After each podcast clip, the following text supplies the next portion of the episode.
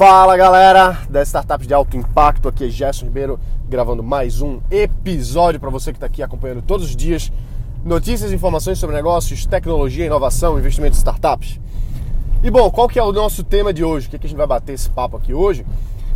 Depois, para quem está ouvindo agora em tempo real, estamos aqui em fevereiro de 2021, logo em seguida de um carnaval pandêmico que nunca aconteceu nada parecido na história da humanidade. Pelo menos não nessa escala, não desse jeito. É um, é um cenário realmente cisne negro, fora, fora da expectativa de qualquer pessoa uh, ah, para essa realidade que a gente vive agora. Então, quais são? Eu quero conversar com vocês aqui sobre principalmente um tópico que são as oportunidades e riscos que a gente está vivenciando nesse momento agora, tanto para empreender quanto para investir, quanto para a gente, enfim, a gente avaliar realmente bater esse papo e eu trazer um pouquinho a minha, a minha visão de algumas, algumas oportunidades que estão acontecendo agora. Então, vamos falar um pouquinho de Bitcoin. O que é esse danado aí, essa coisa? Eu não vou falar o que é Bitcoin, eu vou entrar em blockchain. A gente já falou sobre isso aqui em vários episódios para trás, quem acompanha mais tempo lembra. Mas eu quero falar da situação do Bitcoin hoje. Eu quero falar da situação da bolsa de valores do, do Bovespa, da B3 na verdade, né? da B3 hoje, por que eu quero falar sobre isso? Porque, vamos lá, 2020 foi um ano em que números recordes de CPFs de pessoas físicas entraram na Bolsa de Valores no Brasil. A, a super alta aí das criptomoedas agora também está num, mercado taurino, taurino, bullish, né? Tá bullish. É, ou seja, recordes e mais recordes e por aí vai. Então, assim, como é que a gente se posiciona como isso em relação com isso em relação a sermos empreendedores, a, a montarmos novos negócios, a identificarmos é, oportunidades de negócio também. Mas assim, eu, eu, eu, tenho acompanhado muito e com, com muita cautela, por mais que eu, que eu trabalhe com. sempre trabalhei com criação de novos negócios, startups, inovação, etc. e tudo, eu não sou, para a maioria das coisas, um early adopter. Ou seja, eu não sou uma das primeiras pessoas a usar alguma coisa, principalmente quando envolve certos riscos que eu não estou disposto a correr. Do ponto de vista de perfil de investimento, eu sou. É, não estou falando isso me gabando, não. Pelo contrário.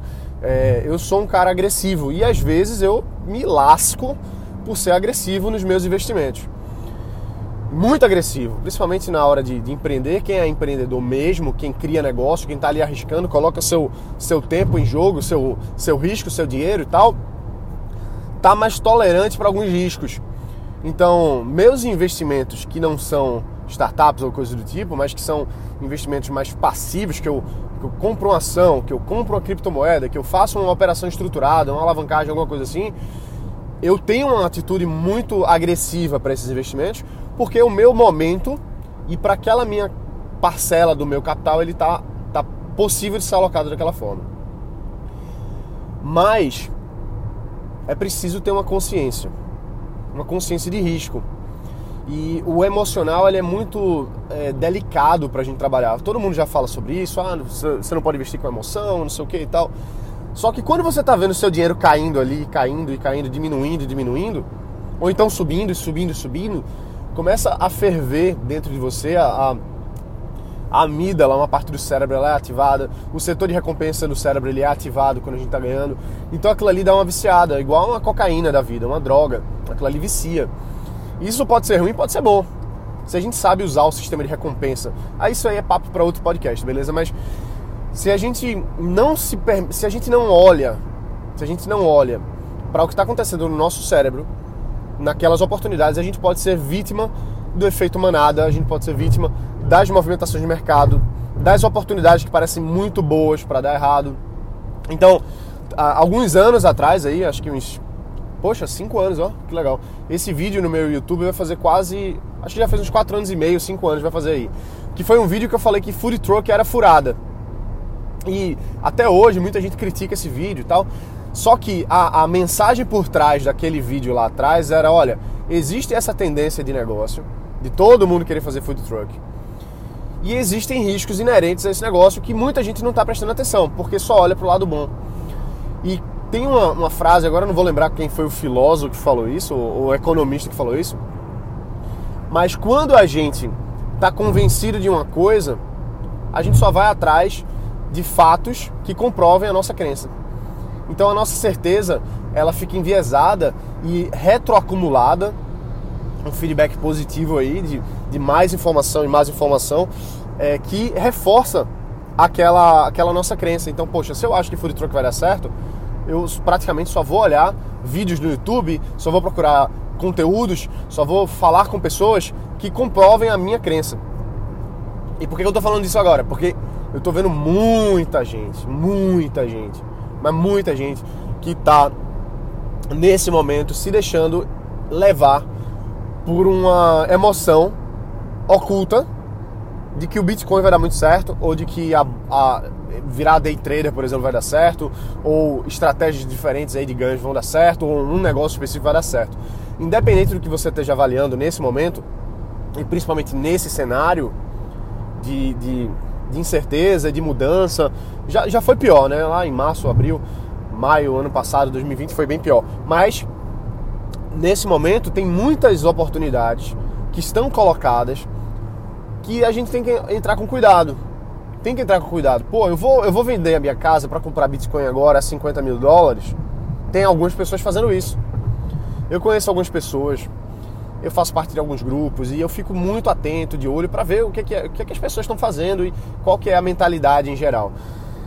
É, e eu conheço pessoas que três meses atrás, ou sei lá, um tempinho atrás, estavam com uma estratégia e agora já estão com outra, e agora já estão com outra. Então, a cada nova informação, a cada nova semana, a cada nova máxima no Bitcoin, por exemplo, o pessoal está mudando de estratégia.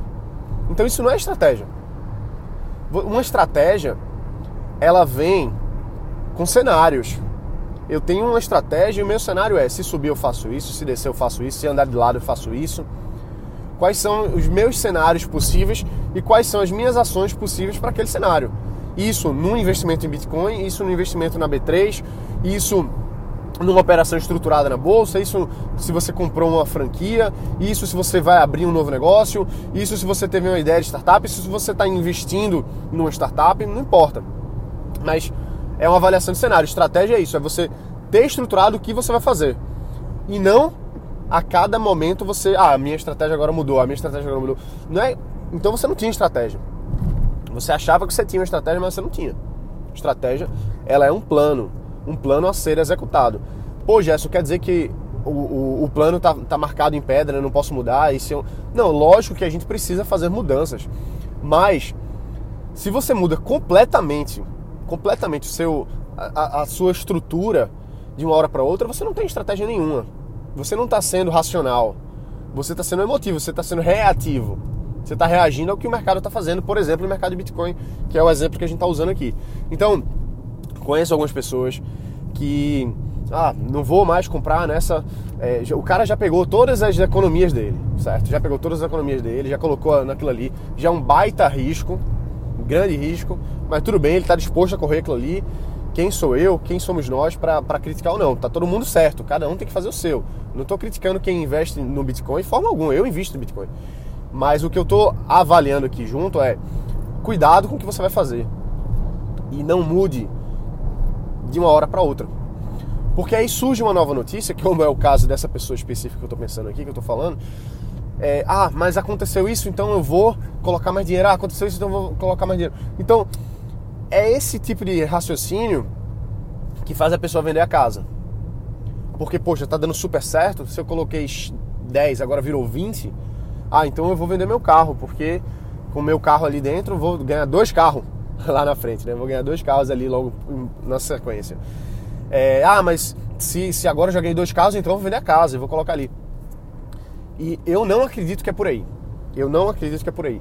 Porque pode dar muito certo, mas eventualmente vai dar errado. Eventualmente vai ter uma correção, eventualmente vai ter uma, uma descida. Isso em qualquer coisa. No negócio também tem aquela história da gente queimar a ponte, da gente queimar os navios, né? E, e, e ir adiante, fazer aquilo ali e tal. Eu acredito nisso. Mas não quer dizer que não seja um grande risco. Por isso que eu falei que meu perfil é bem arrojado, tanto nos negócios quanto nos meus, nos meus investimentos. Porém, nos meus investimentos, eu sou mais conservador. Eu não sou early adopter, como algumas pessoas são. Então, assim, é, é um momento da gente estar tá atento.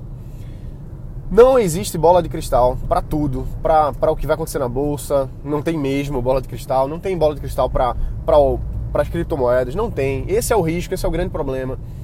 Porque eu vejo muita gente dizendo: ah, mas o youtuber, não sei quem, falou isso. Ah, mas esse cara é muito bom. Ele falou que o ciclo vai durar até setembro. Ah, que vai multiplicar vezes mil ainda. Né? Então, assim, esse é o risco. E o risco é esse, porque ninguém sabe esse negócio. Ninguém sabe se vai ter um, uma outra pandemia daqui a duas semanas e, e estourar tudo. Eu espero que não. E provavelmente não vai ter, mas são justamente os cisnes negros, como esses que a gente está vivendo agora, que fazem com que grandes estratégias, sólidas inclusive, se quebrem. Ah, Gerson, poxa, mas é, um, é uma probabilidade muito pequena e tal. Depende, né? Porque assim, quando a gente fala de. Não, não de que vai ter uma pandemia, é, uma nova, um novo vírus diferente, que trave tudo de novo, ou até pior. É, tudo bem que a, a probabilidade disso aí é muito baixa para as próximas semanas, meses, se Deus quiser, até anos. Mas a certeza da razão é o que faz as pessoas investirem sem olhar para o lado é, da, do que pode dar errado. Então, se você está muito certo de que o Bitcoin vai chegar em 100 mil dólares até, até julho, é bem possível que você se quebre. E pode, pode ser que ele chegue, pode ser que ele chegue. O problema não é esse. O problema é a gente achar, a gente ter a certeza e se embasar em informações que não são verídicas. Não são verídicas. Não são. Porque, sabe por que não são verídicas? Porque para uma coisa ser verídica, ela precisa ter acontecido. Para ser fato, aquilo precisa ter acontecido. Essa é a definição de fato, algo que aconteceu sem sombra de dúvida. Então se eu digo, eu não, eu não falo isso, mas se alguém diz, o Bitcoin vai bater por conta dessa métrica, por conta desse cálculo, por conta disso, daquilo, não sei o que e tal, em setembro vai bater 100 mil dólares. Isso não é um fato, isso não é verídico, isso não é uma informação verdadeira. Não estou dizendo que é uma mentira, mas é uma informação que ninguém tem como saber. Esse é o, é o ponto. Então, se alguém chega para você e diz assim, olha, esse negócio aqui, ele vai dar certo, sua, essa, essa nova empresa vai dar certo por conta disso, disso, daquilo, a gente tem que ter muito cuidado, tem que ter um, um nível de ceticismo saudável. É um ceticismo saudável, é você saber até onde você pode ir na sua crença, mas tendo na sua estratégia aquilo que a gente falou agora há pouco, tendo na sua estratégia cenários que lhe deem uma flexibilidade de manobra, que você consiga manobrar. Pô, se eu vou abrir um negócio, quais são as manobras que eu posso fazer? Ah, eu vou abrir uma, uma loja. E se fechar tudo mês que vem? Se fechar tudo mês que vem de novo? Ah, mas peraí, Gerson, mas aí eu consigo fazer delivery. Ótimo, você tem manobra. Tá vendo como você consegue manobrar? Mas tem algumas coisas que a gente não tem manobra. Tem algumas coisas que a gente não tem é, controle sobre, sobre as coisas que acontecem. Por exemplo, vamos dizer, investimento na bolsa de valores, certo? Você comprou uma ação, não é como o pessoal fala, né? Não é dica de recomendação nem nada, até porque eu nem falo sobre essas coisas, mas enfim. Você comprou uma ação XYZ aí, certo? Você comprou Petrobras, você comprou qualquer outro. É, você tem algum controle sobre o preço da ação amanhã, hoje, mês que vem? Você não tem controle nenhum, nenhum, nenhum, nenhum. Zero controle. Você tem controle sobre comprar e sobre vender. Esse é o controle que as pessoas têm. Poxa, mas eu posso fazer, é, é, enfim, posso trabalhar com, com um certo controle maior, posso fazer uma, umas operações estruturadas e aí eu tenho uma certa manobra, manobrabilidade. Maravilha, ótimo. Quer dizer que você já está num nível de estratégico, de avaliação de cenários e de capacidade de manobra melhor do que aquele cara que só compra e vende. Não que seja errado só comprar e vender, mas você tem um pouco mais de controle porque você consegue tra tratar daquela da, da, compra e da venda de um ativo, por exemplo, de, um, de uma ação, de alguma coisa, usando outras ferramentas que lhe dão capacidade de manobra. Que é uma coisa que já nas criptomoedas são mais difíceis. Você está muito à mercê do mercado. E o mercado, ele é, como a gente sabe, extremamente irracional. O problema, mais uma vez, e, e sem ter medo aqui de ser, de, rep de ser repetitivo, eu acho que isso é importante, é que o mercado ele é irracional e o problema é a gente se munir de informações que comprovam que ele é racional e que a gente sabe para que lado ele vai. E a gente não sabe. Então, quando a gente acha que tem um fato que na verdade ele não é fato ainda, porque a gente não sabe quando vai acontecer, o que vai acontecer, e a gente tem aquilo ali como verdade, É aí onde a pessoa vende a casa, onde a pessoa gasta todo. É, pode, pode perder tudo que colocou das suas economias. Eu tenho, tenho um amigo que. O cara, anos atrás, é, naquela, naquela bolha. Bolha não, não é bem a palavra. Naquela pirâmide financeira, né? Do. É, Telex Free, né? Se eu não me engano era isso, ou, ou alguma outra. Naquela época bombou várias Bebom, algumas coisas assim, né? Bombou, bombaram algumas, algumas marketing multinível, pirâmide, algumas coisas assim que quebrou muita gente. Então eu tenho um amigo que na época ele estava super bem financeiramente, estava com uns 200 mil reais assim, coçando na mão, estava na, na conta do banco, e o cara colocou tudo em algum desses esquemas aí. E perdeu tudo. Perdeu tudo. Por quê? não tem manobrabilidade, não tem, não tem, pior ainda, né? Não tem nem embasamento de negócio. Não tem embasamento de negócio. Então, o problema é a gente ter a certeza da razão, a gente achar que aquilo ali vai dar muito certo, a gente vê outras pessoas dando certo e empiricamente pegar aquele micro-universo ali de pessoas que estão dando muito certo e considerar que todo mundo vai ser igual e que a gente vai ser igual e não olhar os riscos que na verdade já existem e que são essenciais, são críticos para qualquer avaliação de oportunidade de negócio, de investimento, seja lá qual for. Então, assim, é, é, muito perigoso a gente não, não prestar atenção nas coisas que estão acontecendo, nas oportunidades, entre aspas, que aparecem. Algumas coisas são muito oportunidades, sim, sem dúvida nenhuma. O Bitcoin é uma oportunidade? É claro que é. As outras criptomoedas são oportunidades? Algumas são, algumas não são algumas coisas ali é, é realmente a lei do, do, do, bigger fool e a lei do bigger fool diz você comprou uma coisa muito ruim a lei do bigger fool diz que vai ter um outro, um outro tolo mais tolo que você, algum idiota, mais idiota do que você para comprar aquilo que você comprou, que já foi idiota pra caramba de comprar por um preço acima de, do que o seu. Então ele é mais idiota do que você. Só que assim, a, tudo tem um limite. E é aí onde acontecem as bolhas. As bolhas acontecem quando não tem mais idiota para comprar aquilo que a gente está trazendo como sendo uma oportunidade. Então, é momento para ficar muito cético. Se for para entrar, entra, mas saiba os seus riscos, saiba os seus cenários, o que é que pode dar certo, o que é que pode dar errado, o que é que você pode fazer caso dê certo, o que é que você pode fazer caso dê errado. Enfim, é momento para a gente ter cautela para a gente ver o que é que se encaixa no nosso perfil e ir fazendo aos pouquinhos, com um pezinho e, e, e deixar com que os fatos consolidem as nossas estratégias. Minha estratégia foi boa ou foi ruim? Eu consegui ou não consegui? E não mudar o tempo todo e já já você está numa bola ali que quando você vê você já não, não tem mais como sair. O que pode acontecer?